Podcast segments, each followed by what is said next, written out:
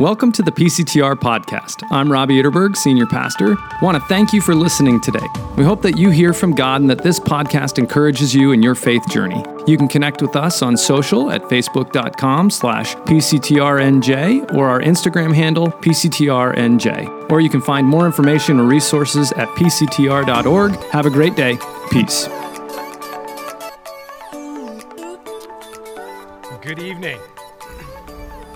We haven't met, I'm Robbie Itterberg. I'm other pastor here, and it's been subtle this evening, so I just am going to point it out again. We're in the Red Letter Challenge. And so, if you hadn't picked that up, then let me be the first to let you know that that's happening. And if you have no idea what that means because you're new with us, then let me just give you a, really brief introduction. The red letters have to do with the words of Jesus. In some versions, English versions of the Bible, in the Gospels, Matthew, Mark, Luke, and John, the words of Jesus are printed in red so that they can pop off the page or the app if you read in an app like I do. And it's so that we can see them clearly, we can lean into them, and really that's what this challenge is about is to hear from Jesus every day and then to try our best to, to do what he says, to obey him, to put it into practice. And as we obey him, we're, tr- we're trusting that he knows what's best for us. And so obeying him is going to lead to life that is, is thriving and flourishing. And if you haven't ever tried, testing Jesus' words, putting them into practice, seeing if he actually knows what he's talking about, maybe this is a great time to just give it a try. And if, if you've tried before and this is a part of your ongoing relationship with Him, then our obedience is about trusting Him, but it's also an expression of our love for Him because He loves us. And so this, this is not all about us trying to get Him to love us because we're obedient, but it's about loving Him through our obedience because He already loves us more than we can really even imagine. And so each day of this challenge, there's a book that's been guiding us along that has the daily reading. It also has a, a, challenge starting this morning. If you've been following along with us, we started day one was Monday. And so this morning we had our very first challenge. And so it's still early and you, you got a few hours left. So if you haven't done it, you still can do it today. If you don't have a book and you want that, those are that we have a few available. We were able to get in a few more uh, and they're available in the Welcome Center for $20. If cost is prohibitive for you, we just want to give give you one because we want everybody to be able to do this if you want to. And so, over the next weeks uh, of this challenge, there's five themes that begin to emerge that we're going to lean into. Five themes of, from the teaching of Jesus. One is being, next is forgiving, and then serving, and then giving and going. Those are the five themes. And so the message each week is going to address one of those themes. And then throughout the week, you're going to have readings around that and then challenges related to that particular theme. And so tonight, we're going to begin with the theme of being, as in we're human beings, not human doings, right?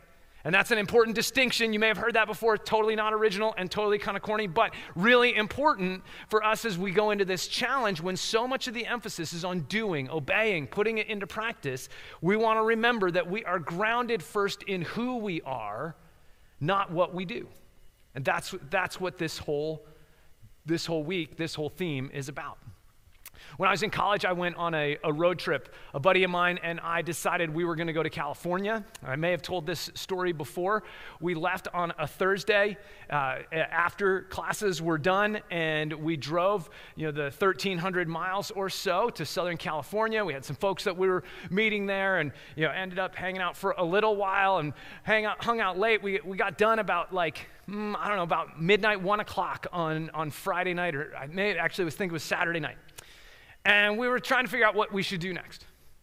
And we didn't really have a place to stay because, well, we didn't really plan ahead. And so we also had a lot of energy and we were kind of young and dumb. And so we're like, you know what? Let's drive home. No problem. And it was supposed to be, you know, I think it's a 16 hour trip. And in the end, we made it in about 13, but that's, we won't talk about the, all those details. But the, the detail that's important is as we were rolling through Utah, going north on I 15, I realized that I'm running, starting to run low on gas. And if you know anything about I 15 in Utah, where it meets I 70, there is nothing there. Literally, I 70 ends and I 15 goes north and south. And it's when you think like these are two interstates, there should be like a town here or something. Nothing.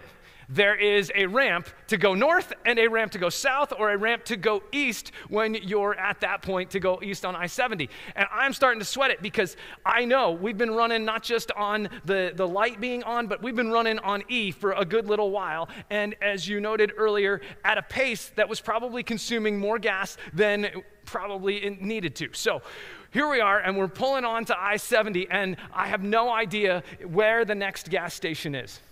And I'm driving along, and eventually I see, okay, there's an exit in a couple miles.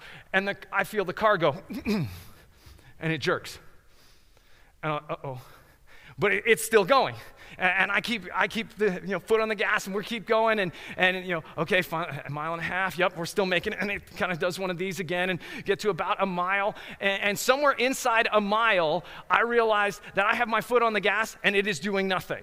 And so I throw the car into neutral. And at this point, I was a little grateful that we were going faster than we should have been because we're cruising still. We're coasting and we're getting to, you know, we're getting to the you know, half mile. Okay, good. Getting to a quarter mile. Fortunately, for some reason, this part of I 70 doesn't have a whole lot of uphill. We were able to keep going. And, and I see it. I see the exit ramp coming off on the right side, and I'm like, oh, we might make it. We might actually make it. And so we get there. We get to the end of the exit ramp. Fortunately, it's a downhill exit ramp. And so we start going down the hill, and I'm like, yes, the gas station. It's right there.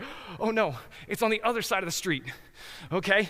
And I get to the bottom and there's a stop sign and I'm like trying to do one of these, look ahead, and I just coast right through the stop sign because I know I got no gas left in the tank. And I go over here and I, I have to pull left across traffic. And so I have to brake just for a moment so this car could go by. And then I cruise and I, and I kind of get caught right on the lip, you know, that little ramp going up into the parking lot for the, the gas station. And I'm like, winning, winning, we made it. You know, we had to give it a little push up to the, up to the pump, but I was so grateful to have made it. And, and here's the reality I have no idea what I would have done if that gas station hadn't been there. No idea what I've done if I was if I hadn't had enough speed to coast. I would have no idea what I would have done if we hadn't actually gotten there. I mean, obviously I would have gotten out and I would have walked. Right? But part of why I'm telling you this story is because we know you got to have that gas in the tank in order to get to where you need to go, in order to do what you need to do, right? And with this challenge, I'm going to just say to you, you need to be filling up over and over and over again.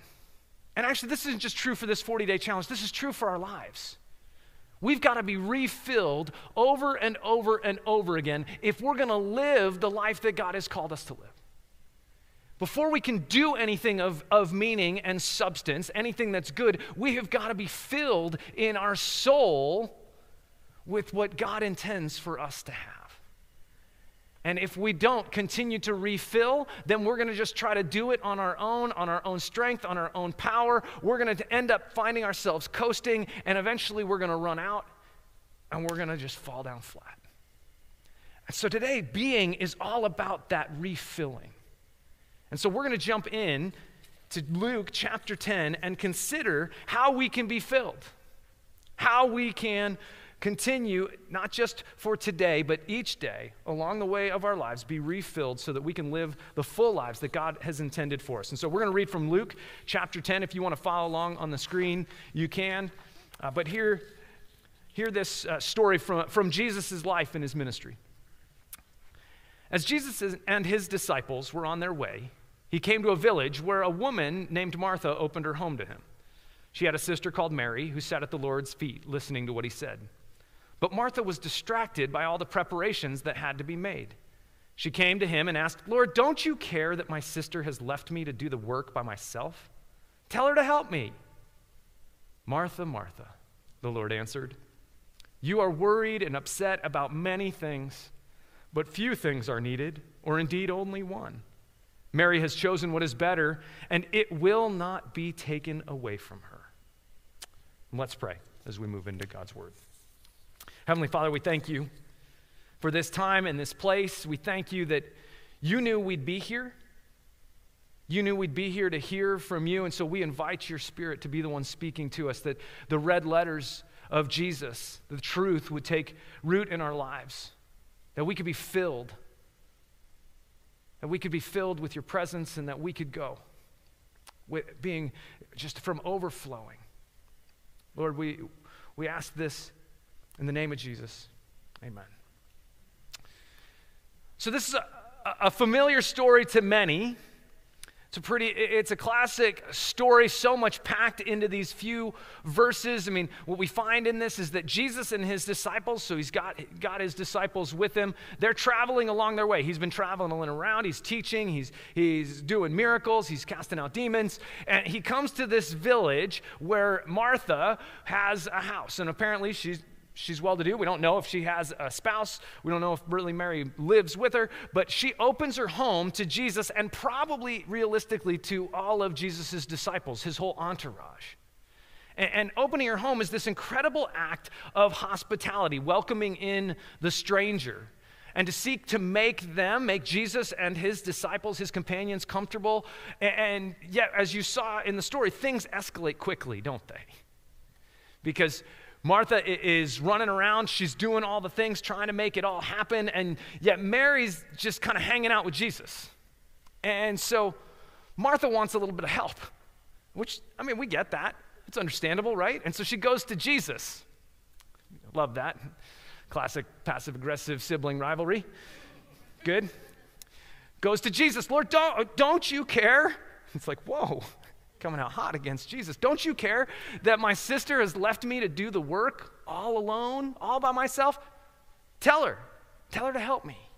The way even that she's phrased it, we can see it somewhat in English, but it's so clear in the Greek that she expected Jesus to be on her side.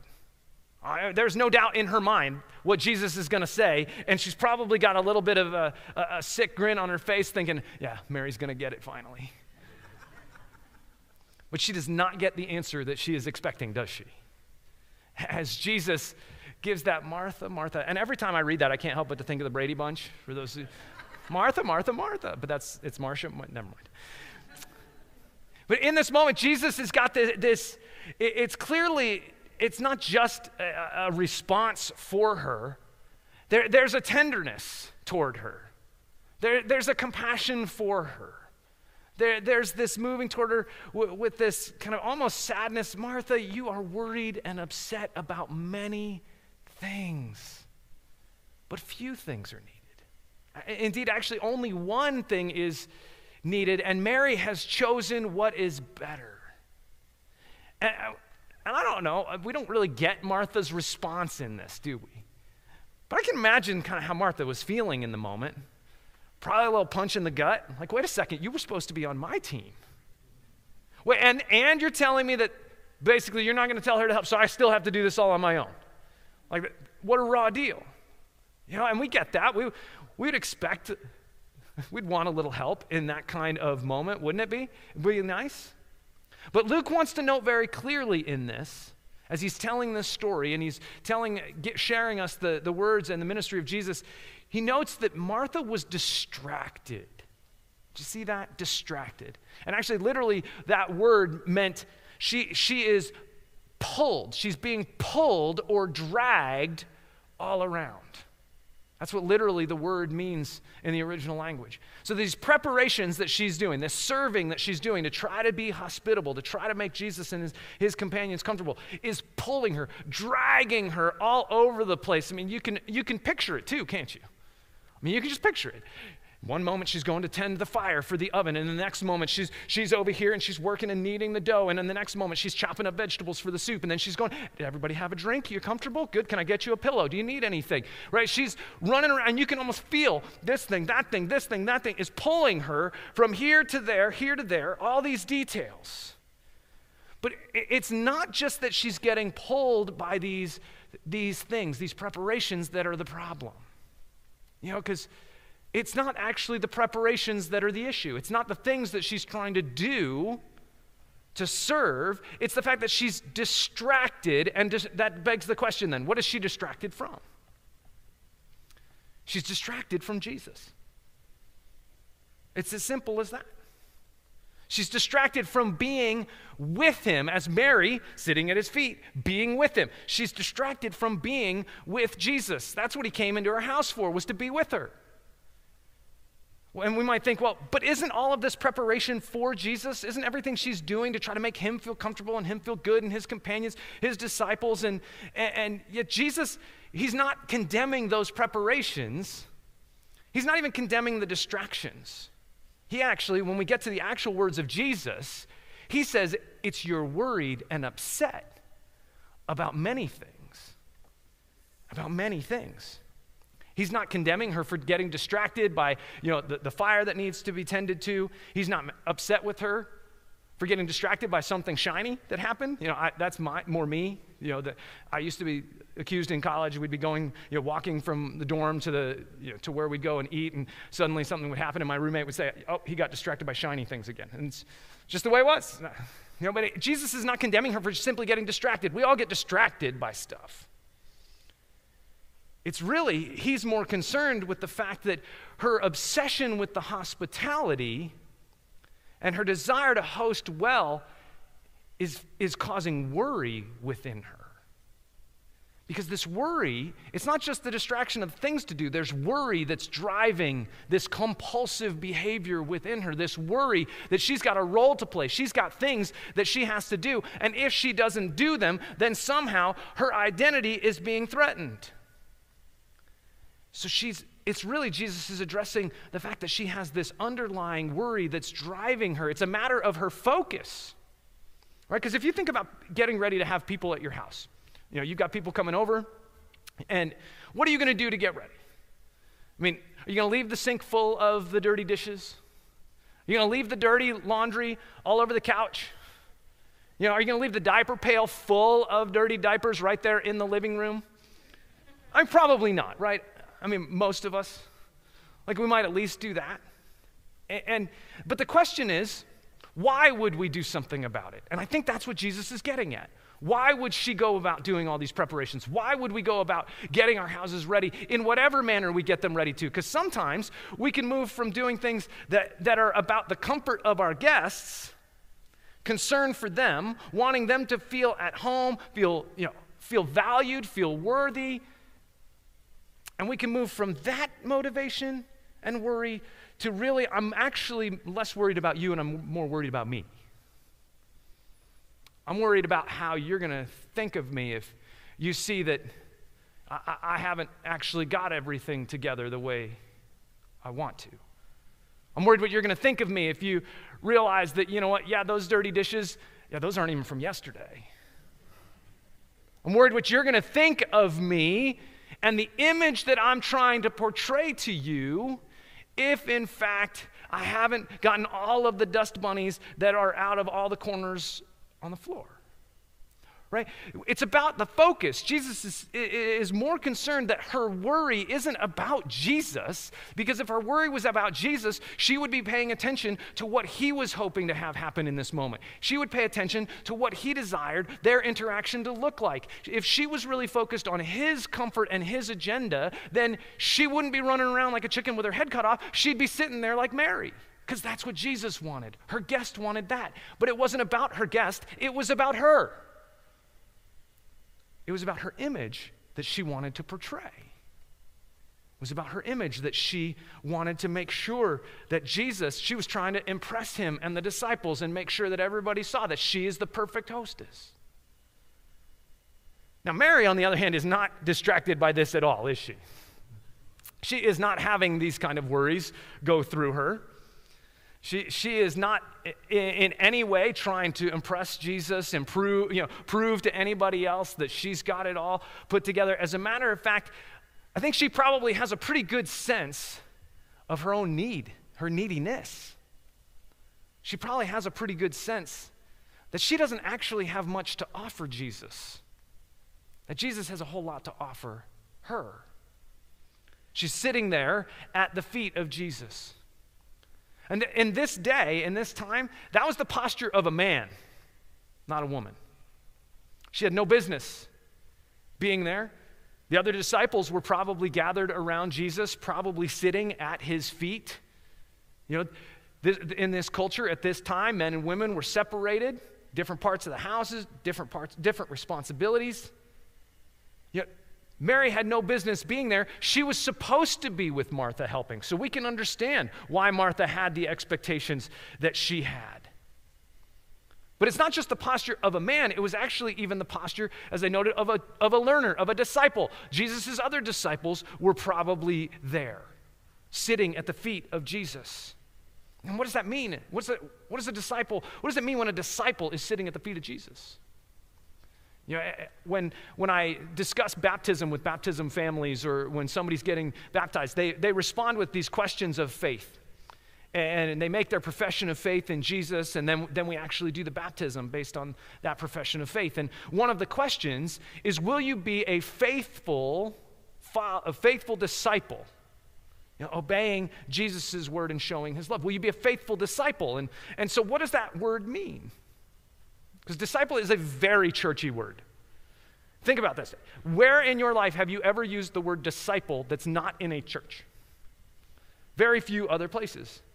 There are some, but they're pretty few and far between. So, what does it actually mean? What does it actually mean to be a disciple? A good word that, that you can put in there as, as a substitute, or actually as a synonym is even better, is an apprentice. And so I use this example all the time. When, think of a plumbing apprentice. What does a plumbing apprentice do? I mean, get up really early, like obscenely early, starts there. Make sure that there is always hot coffee whenever that's requested, right? But then they're learning. An apprentice is one who's learning from a master plumber, right? They follow him around. They learn how to plumb. They learn the way that that, that plumber does it. They watch them. They probably get eventually allowed to actually try to do some of the things that they're being taught. So that ultimately, as they grow and learn over time, they learn to actually do it themselves. And so when the disciples are gathered at Jesus' feet, they've been following him around. They've literally been walking around in, in Galilee and Judea and, and Samaria. They've been hearing him teach. They've been watching him serve and cast out demons. They've been watching him perform miracles and preach, watching him love those who are outcast and marginalized, watching him serve those who nobody else would dare serve. And all of this so that they could someday take up the mantle, that they could learn to do it his way, to do it like him, could learn eventually to be those who would go and preach and serve and cast out demons and do miracles and love those who are unloved by everybody else and serve those who nobody else would serve. This is what the disciples were doing at the feet of the rabbi, Jesus. And Mary had the audacity to think that this included her, to act like it included her. That she could fit, sit at the feet of Jesus like a disciple to learn from him and ultimately someday be like him to be one who could go and teach and preach and cast out and do miracles and love the unlovable and serve the unservable. That she had the audacity. Oh, and Jesus agreed. And Jesus, in this moment, broke down a ton of barriers, a ton of cultural norms and expectations. But Mary was so aware. Remember, she had nothing to offer Jesus when he came into this house. Instead, she knew she needed him, needed him to fill her, needed him to give her an identity, needed him to affirm that, yes, you, a woman, can go and be a disciple, can be one who preaches and teaches and casts out demons. Yes, she knew that she needed him to give her worth and security. She needed everything from him. And how was she going to get it? She was going to be at his feet, to be with him, to receive from him because otherwise she had nothing to offer. Richard Foster is a, a, pastor and an author. He wrote a book called The Celebration of Discipline. And, and at, right at the beginning of this book, he tells the story of how he was fresh out of seminary, ready to totally conquer the world. Like he, he was receiving this call to the, his first church, and he was ready. He, I mean, he shares this. He was going to show the world what he could do. And so he comes out, you know, he comes out ready to go, but getting you know, a little cold water put on him by the former pastor as you know takes him takes him aside, puts his arm around him, puts his hand on his shoulder, and says, "Well, it's your turn to be in the desert." And he's kind of put off by this and like, well, whatever. Actually, probably even fueled him a little more. He's like, okay, it was a desert for you, but not for me. I'm going to take this thing by storm, and there's going to be flood of people coming into this church. He says they're literally going to flood in. And he shares after three months, he gave everything he had to give. He told them everything he knew to tell them.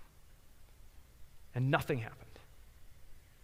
And on top of nothing happening, he reports he had nothing left to give. He was spiritually bankrupt, and he knew it. His problem, in his own words, was that what I did say had no power to help people. I had no substance, no depth. The people were starving for a word from God, and I had nothing to give them. Nothing. He had nothing to give them. The only way he, he learned that he could have something was if he connected deeply with Jesus. He learned he needed to learn to be with Jesus day in, day out, moment by moment. He learned that he needed to be refilled at the feet of Jesus, just as Mary had been filled at the feet of Jesus. He knew that he had to deepen a relationship with Jesus far more than he ever could have imagined. And it led him into what are known as the spiritual disciplines. These, these practices over, over centuries at this point that followers of Jesus over all of these years ha- have been able to utilize these gifts of God given to us to allow us to come near to Him, to learn, to know Jesus more deeply, to learn from Him, to sit at His feet, even though we know that He went on to die, rise again, and, and He ascended into heaven. But His Spirit draws us, the Holy Spirit, as we talked about last week, draws us to Jesus allows us to bond deeply with Him, to be known by Him, and to know Him. And so these practices, like reading your Bible, you know, reading the Bible is not just like uh, uh reading a textbook. It's not like, hey, go learn a whole bunch of stuff because there's a test when you get to heaven, and if you fail, sorry, it's going to get ugly. that's not what this is about. It's about hearing from God, speaking into the reality of our lives and speaking into the reality of all of history, because we get a, a, much bigger perspective of God as we read the words in, of Scripture. It's about prayer. Prayer as this means of deep connection and relationship formation, of bonding with Him, just like it, it, it can be conversational, just as you have conversation with other people in your life. It's about connecting deeply.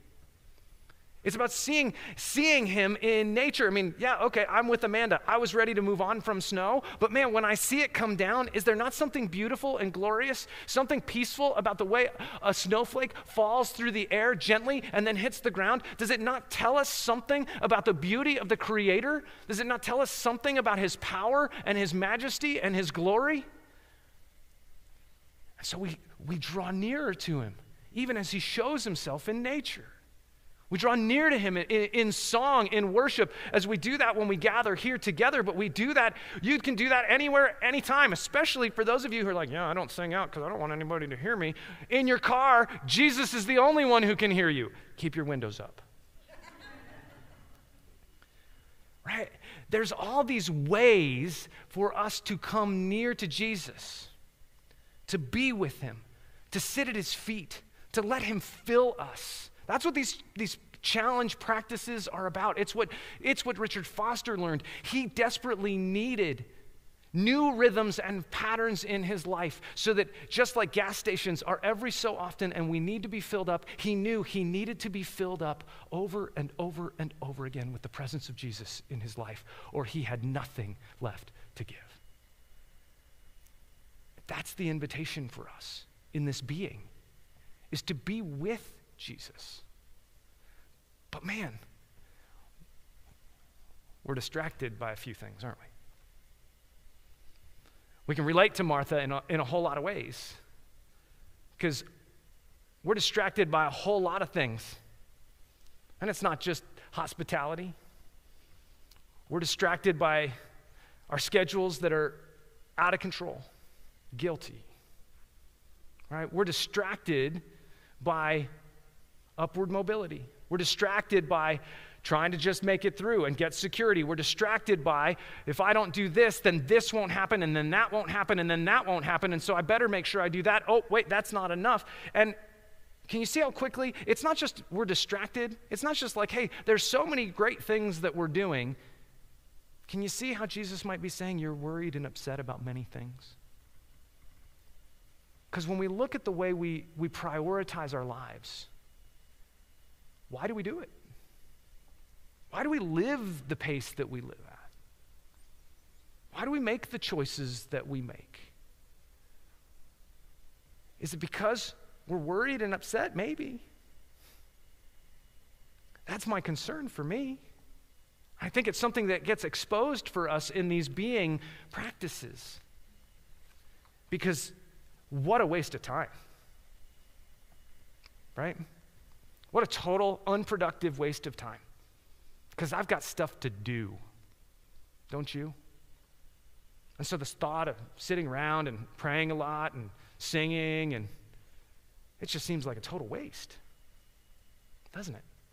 I mean, for you, the, the first five days of this challenge may have seemed like a waste because you were promised that it was going to be daily readings and then a daily challenge, something for you to do and put into pra- place. And oh, the first five days of the challenge were just introduction. It was only something to read, nothing to do. because we're so obsessed with doing because we've bought into the lie that unless we do X, Y, Z, and your X, Y, Z is different than somebody else's, but unless we do X, Y, Z, then suddenly our lives are not what they were supposed to be. Just as Martha has an image that she needs to live into, we've got an image of our own lives of what does success look like? What does happiness look like? What does the good life look like? And if we don't do X, Y, Z, we're not going to have that. And Jesus is saying, Man, you're distracted, worried and upset by many things. Few things are needed. Actually, you know what? Only one to be with me. To be with me and let me fill all of those places of worry, of need, of despair, of ambition be with me and allow me to guide your steps. Be with me. Allow me to fill you with a new strength, energy, and power so that when you go do something, you have something of real significance and value to offer. Before you step into the doing parts of this challenge, be deeply with Jesus. Be with Him in a way perhaps you never have before, so that when you go out and you do something, you forgive, you serve, you give, you go, that you'll have something of significance to give, and that significance is going to be Jesus. Him in you and through you, so that the world can see it. I'm just going to encourage you we all don't have time, do we? We don't have time. Or do we? I think it's the question for us is how will we spend our time? And, and I understand that, that if you haven't really carved out time to be with Jesus in, in your life, that the, the thought of spending an hour or two hours or seven hours or whatever it is with Jesus is just like overwhelming and you're like, I have no idea how I'm going to do that. It's okay, don't do that unless He leads you into it. Start right where you are. Start, start with just 15 minutes in a day. Start with that reading from the Red Letter Challenge, you know, inviting him in prayer to be with you, and then do what the challenge says and see how then he'll lead you into the next steps, how he will fill you, how he will satisfy you, how he will lead you, how he will grow you. And here's the crazy thing that I was reading, uh, Adele Calhoun has written another book on spiritual disciplines, and she was talking about this reality of time. And she said, even small moments spent with God matter and eventually add up. If you spent 15 minutes with God every day for a year, at the end of the year, you would have logged over 11 eight hour days. If you spent a half hour with God every day for a year, at the end of the year, you would have logged over a month of eight hour days. If 15 minutes is too much, five minutes a day is over three and a half, eight hour days. Those little bits of time to be at the feet of Jesus, to allow Him to connect, for you to connect with Him, for Him to fill you, for Him to give you Himself, it adds up. And Jesus tells, tells Martha, Mary's chosen the better, and it will not be taken away. Mary's chosen the only way to have a secure identity, the only way to be filled with hope, the only way to be given meaning and purpose, the only way to have strength and power for today, the only way is to be with Jesus. And that will never be taken away from her. That's weird. Because Jesus is on his way to Jerusalem and he's about to die. And he's leaving. How can he say it? How can he say that? Because her identity is she grounds that deeply in Jesus. Him as the source of her hope, her power, her meaning, her joy. Him as the one that gives her peace in the midst of, trial and frustration and heartache and pain. Him as the source of her forgiveness when she fails over and over and over again. None of that can be taken away. As a matter of fact, it's because he went and died on that cross that it could not be taken away. Because it was no longer up to her to perfectly put together life and perfectly do all the things that needed to be done. It was no longer up to her to be the perfect person. Jesus had already, in his perfection, lived the only perfect life, and then he gave it up for her. So that the gift that could be offered to her is her identity in him, her hope, her peace, her meaning, her security, her joy, her love, her peace. All of these things are a gift now that can never be taken away because they were purchased with the life and the death and the resurrection of Jesus. Which means that as we come to be with Jesus, to choose what is better, it can never be taken away from you either. Let us be with Jesus more deeply than we ever have before we go out and do anything for Jesus. Let's pray. Heavenly Father, we thank you for, for the gift of Jesus, for his perfect life we thank you for his compassion with us as we continue to be distracted and upset and worried over many things. Thank you for the invitation to come, Jesus, to, to you, to the only one that we need, that is enough, more than enough, to fulfill us, to satisfy us, to sustain us. Lord God, as we take the, the risk of, trying some new things together, trying these new practices, living into these challenges, Holy Spirit, will you be on fire within us? May you allow us to be brought intimately close with Jesus. May you fill us with his presence that we can know in our being that we are yours and you are ours. In Jesus' name, amen.